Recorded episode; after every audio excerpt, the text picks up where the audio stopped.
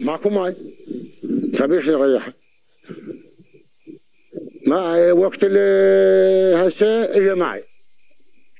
وقت الزرع ماكو ماي أبو عادل مزارع عراقي يعمل في أرضه منذ أربعين عاماً. كان يصل الليل بالنهار لحرثها وريها وزراعتها وحصادها. اليوم أبو عادل خارج أرضه هذه الأرض الواقعة على الحدود الإيرانية تحديداً على نهر دجلة.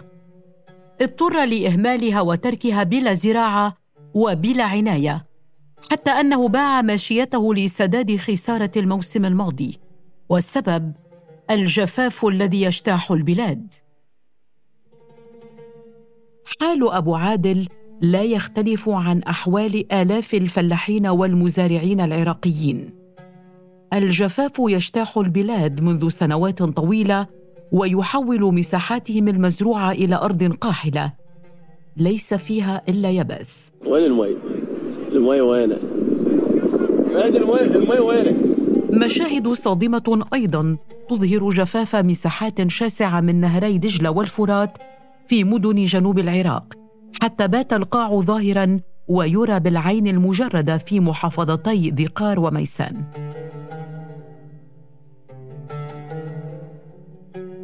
أنا أنا عبد المسيح وهذا بودكاست زوايا. في وسط نهر دجله هذا جسر الجمهوري. مشهد صدم آلاف العراقيين. شاب عراقي يقطع نهر دجلة سيرا على الأقدام. تصوروا معي هذا المشهد. كيف يمكن لأحد أن يسير داخل نهر؟ والنهر ليس نهرا عاديا. إنه نهر دجلة. مشهد صادم على كل شبكات التواصل الاجتماعي.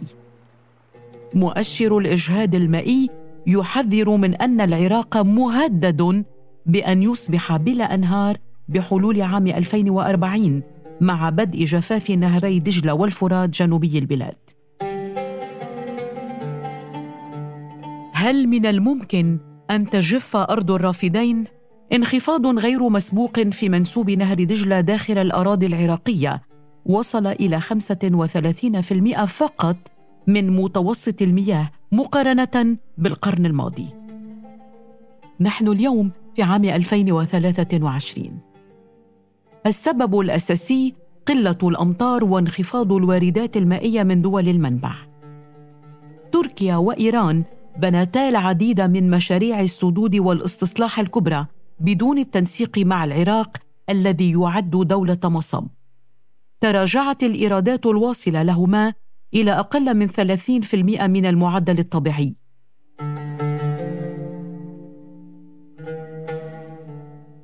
الأرقام والدراسات الحديثة مخيفة جدا. اذا عدنا إلى الماضي يعني من حوالي 92 عاما بالتحديد عام 1930 لم يشهد العراق منذ ذلك الحين مواسم جفاف كالتي يشهدها اليوم رغم تفاوت مياه الأمطار من موسم إلى آخر. صنفته الأمم المتحدة من الدول الخمس الأكثر عرضة للآثار السلبية للتغير المناخي في العالم. فالأنهار تجف يقول عادل المختار خبير المياه والزراعة في العراق وأنظمة الري قديمة. تصنيف العراق كخامس أكبر دولة متضررة من التغير المناخي. اعتمد الأساسيات أنه ارتفاع درجات الحرارة بالدول وأكثر إيراداتنا المائية اللي هي من دول الجوار. إحنا نعتبر المصب ولذلك دول الجوار كلها متعرضة لجفاف فلذلك اعتمد هذا المبدأ. الخطة الزراعية لا زالت تعمل بالنظام الري السيحي القديم. هذه كلها مشاكل. وضعت العراق على أساسها خامس أكبر دولة مضررة من ارتفاع الحرارة. وادي الرافدين أو بلاد ما بين النهرين. هكذا يسمى العراق الذي يقطنه حوالي 42 مليون نسمة يضم نهرين كبيرين هما دجلة والفرات. يشقان أراضيه من الشمال إلى الجنوب وبسبب وفرة المياه فيه وأراضيه الصالحة للزراعة يسمى العراق بالأرض الخصبة وأرض السواد.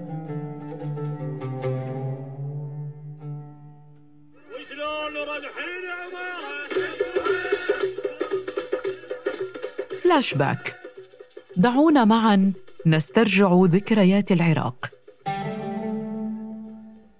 في خمسينات وستينات القرن الماضي شهد العراق بحبوحة مائية حتى أنه كان يعاني من فيضانات خصوصا في فصل الشتاء.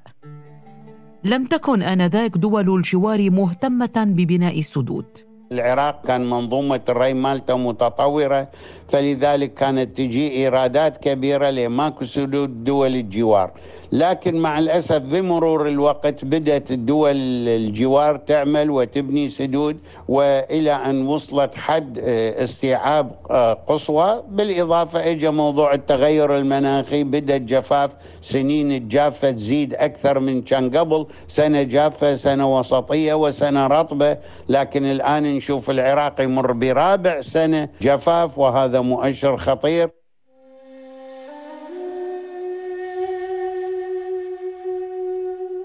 يعتمد العراق في تأمين المياه أساسا على نهري دجلة والفرات وروافدهما التي تنبع جميعها من تركيا وإيران.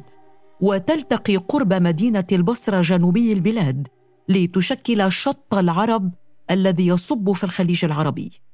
لكن المسؤولين في وزارة المالية يؤكدون أن العراق خسر 70% من حصصه المائية بسبب سياسات تركيا وإيران.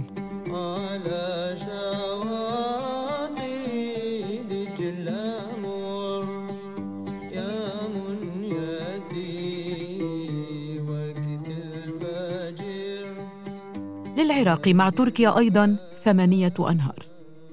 تناقصت حصته إلى 40% بعد إنشائها أكثر من 23 سداً كبيراً ونحو 100 سد صغير لتجميع الأمطار. أشهر تلك السدود سد إليسو.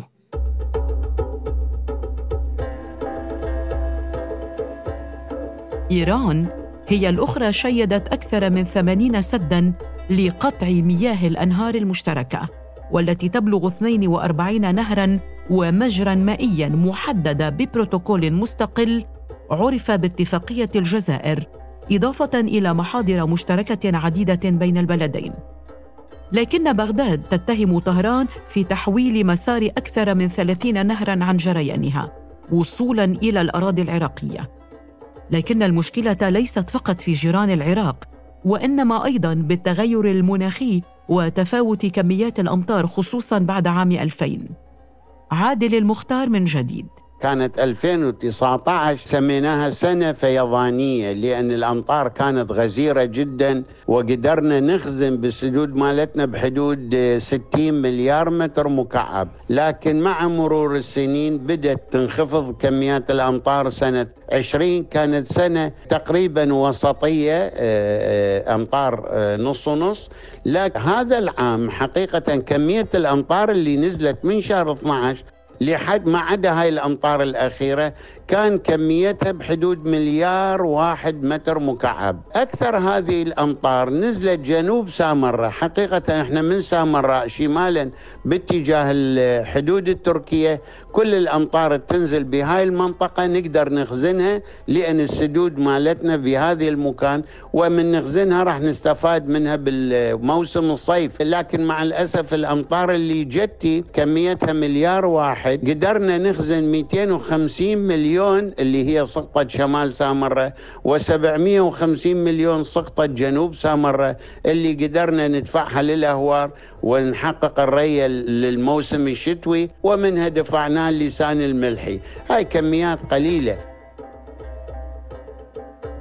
خلال العامين الماضيين يعني 2001 و2022 تعرضت مناطق شاسعة في العراق منها في جنوب البلاد خصوصا مناطق الأهوار إلى الجفاف والتصحر. يعني بالجفاف كنا متأذين يعني بالنسبة للجفاف متأذين يعني لآخر درجة يعني ما بيها مجال. بقينا على الهلاك يعني حلالنا يهلك. وأنا أعد هذا البودكاست لحقني سؤال. إذا كانت العوامل المناخية خارجة عن إرادة العراقيين وخارجه أيضا عن إرادة المسؤولين العراقيين اذا ما هو دور الاتفاقات بين دول المنبع والعراق؟ سألت عادل المختار أيضا. إحنا ماكو اتفاقيات بيناتنا وهي هاي الكارثة الأصلية، تركيا والعراق وإيران والعراق لم يوقعون آه، على اتفاقية ورغم أنه هناك اتفاقية هلسنكي 92 واتفاقية استخدام مجاري الأنهار الغير ملاحية 1997 رغم أهمية هذه الاتفاقيتان اللي وقع عليها العراق لكن هي سارية على أعضاء اللي وقعوا الاتفاقية. أما تركيا وإيران ما موقعين فلذلك ماكو فائدة من تفعيل هاي الاتفاقية. حقيقة بقى الموضوع مبهم لسنين طويلة. يستهلك القطاع الزراعي من 80 إلى 85% من المياه المطلقة في نهري دجلة والفرات. بسبب الجفاف تراجعت مساحة الأراضي المزروعة بالقمح والشعير خلال العام 2022 من 11 مليون و600 ألف دونم إلى أقل من 7 ملايين دونم وهي أقل نسبة زراعة للمحصولين منذ سنوات طويلة. حتى أن السلطات لجأت إلى تقليل المساحات الزراعية المروية بالمياه إلى النصف ومنعت زراعة محصول الأرز خصوصا أرز العنبر في محافظات وسط العراق وجنوبه بسبب استهلاك هذه المزروعات الكثير من المياه.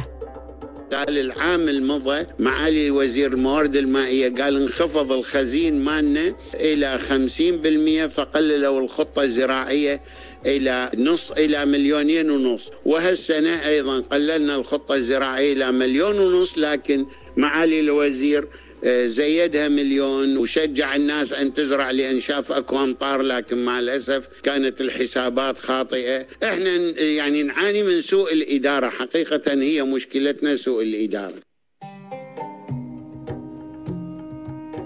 بسبب قلة المساحات المزروعة رجحت تقارير لمنظمة الأغذية والزراعة التابعة للأمم المتحدة فاو هجرة ما لا يقل عن سبعة ملايين عراقي من الريف إلى المدينة ما سيؤثر على منظومة الأمن الغذائي في العراق.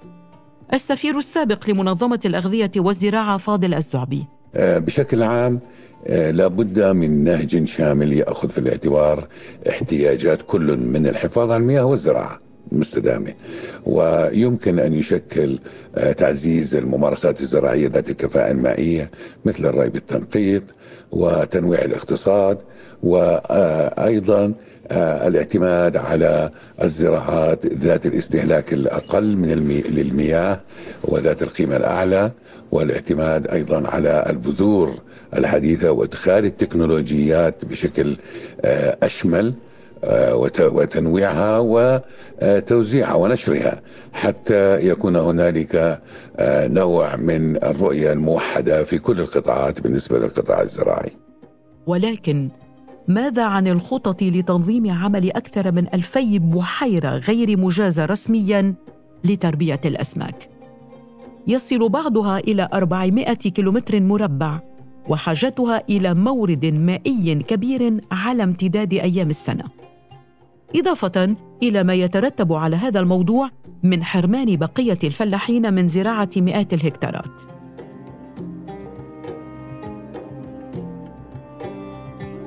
هذه الأسئلة تظهر أكثر ما تظهر في الأهوار. حقيقة لم أكن أعلم أن تلك المنطقة بيئة طبيعية للأسماك والطيور والحيوانات. وهي أيضا نقطة استراحة وتوقف لآلاف الطيور المهاجرة بين سيبيريا وأفريقيا. الأهوار موطن أنواع متعددة من الحيوانات المهددة بالانقراض وهي أكبر مواقع التوقف الشتوي للبط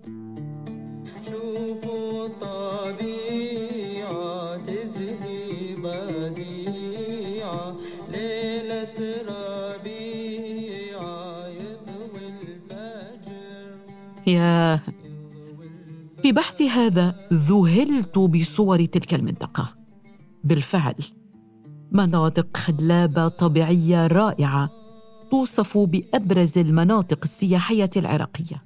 لكن للأسف اليوم ونحن في عام 2023 ورغم تفاوت نسبة الأمطار يجد العراق نفسه في سباق مع الزمن خاصة أن الجفاف بات يهدد أيضا مياه الشرب التي ستنخفض بنسبة 20% بحلول عام 2050 بحسب تقرير للبنك الدولي.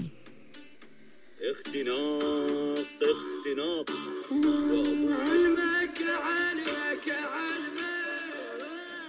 تسبب الجفاف أيضا باستمرار حدوث عواصف ترابية. على الأقل هذه العواصف في غضون شهر ونصف الشهر من العام الماضي 2022 وينذر الجفاف باستمرارها في المستقبل. ماذا فعلت الحكومة؟ لمواجهة الجفاف والتصحر اضطرت الحكومة العراقية إلى تقنين المياه شرق دجلة في منطقة هور حويزة بهدف ترشيد استخدام المياه وتلبية كافة احتياجات البلاد منها. لأن سقوط الأمطار في بداية العام الحالي أبقى الخزين المائي أيضا في وضع حرج.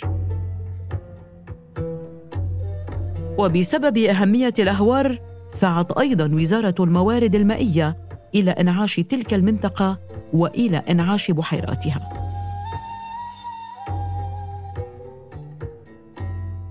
وزارة الموارد المائية في العراق تحركت أيضا باتجاه دول أعالي المنبع. أقصد هنا تركيا وإيران لتخفيف أزمة شح المياه في البلاد والاتفاق على فتح السدود. رئيس الوزراء العراقي محمد السوداني وفي مؤتمر المناخ الأول الذي عقد في البصرة جنوبي البلاد تطرق إلى الجهود للحفاظ على مياه العراق في مياه نهري دجلة والفرات. وكشف أن أكثر من سبعة ملايين مواطن عانت مناطقهم من الجفاف نزحوا لفقدانهم سبل عيشهم المعتمدة على الزراعة والصيد خصوصا في منطقة الأهوار شكل مؤتمر الأمم المتحدة للمياه في نيويورك في الثاني والعشرين من شهر آذار من عام 2023 فرصة للرئيس العراقي لرفع الصوت والعمل على إيجاد الحلول اللازمة لأزمة الجفاف في البلاد. الرئيس عبد اللطيف رشيد طالب الأمم المتحدة بالتوصل إلى معالجات ضرورية بخصوص المياه مع دول الجوار. قدمنا آه، طروحاتنا وأفكارنا ونطلب من الأمم المتحدة آه، للوصول إلى بعض المعالجات آه، في بخصوص المياه في بعض البلدان نتيجة توزيع حصة جيدة أو عادلة لتوزيع المياه بين دول المتشاطئة أو دول الجوار. لكن العراق يحتاج أيضا إلى الاستثمار في خطط داخلية من أجل أمنه المائي يقول فاضل الزعبي يمكن للعراق تنفيذ سياسات وبرامج لتحسين ممارسات إدارة المياه مثل الاستثمار في تقنيات توفير المياه تحسين أنظمة الري وهذا يساعد في الحفاظ على الموارد المائية وتقليل تأثير الجفاف على الإنتاج الزراعي. ثانيا تشجيع إعادة استخدام المياه وإعادة تدويرها. هذا حلا فعالا من حيث التكلفة للحد من ندرة المياه. يمكن أن يتم تشجيع استخدام مياه الصرف الصحي المعالجة للري الزراعي والأغراض الصناعية مما يقلل من الطلب على موارد المياه العذبة. ثالثا ومهم جدا تطوير موارد مائية بديلة. لابد للعراق من استكشاف موارد مائية بديلة مثل تحلية المياه تجميع مياه الأمطار إعادة تغذية المياه الجوفية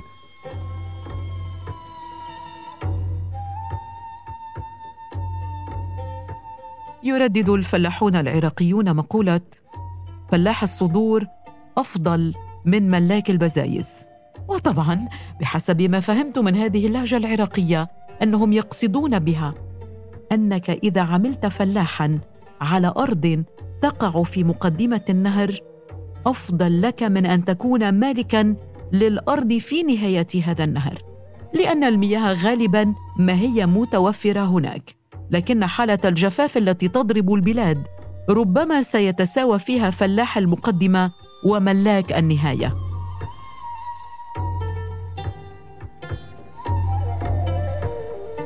المستقبل ينذر بورطة حقيقية في مخص الجفاف، ليس فقط في العراق بل في كل العالم. فالمياه بحسب تعريف الأمم المتحدة منفعة عامة عالمية وحل أزمة المياه في متناول أيدي الجميع لكن الأمر ليس صعبا ويتطلب التحلي بالإرادة السياسية والذكاء الاقتصادي والتسامح والقبول في سبيل ضمان مستقبل مائي آمن.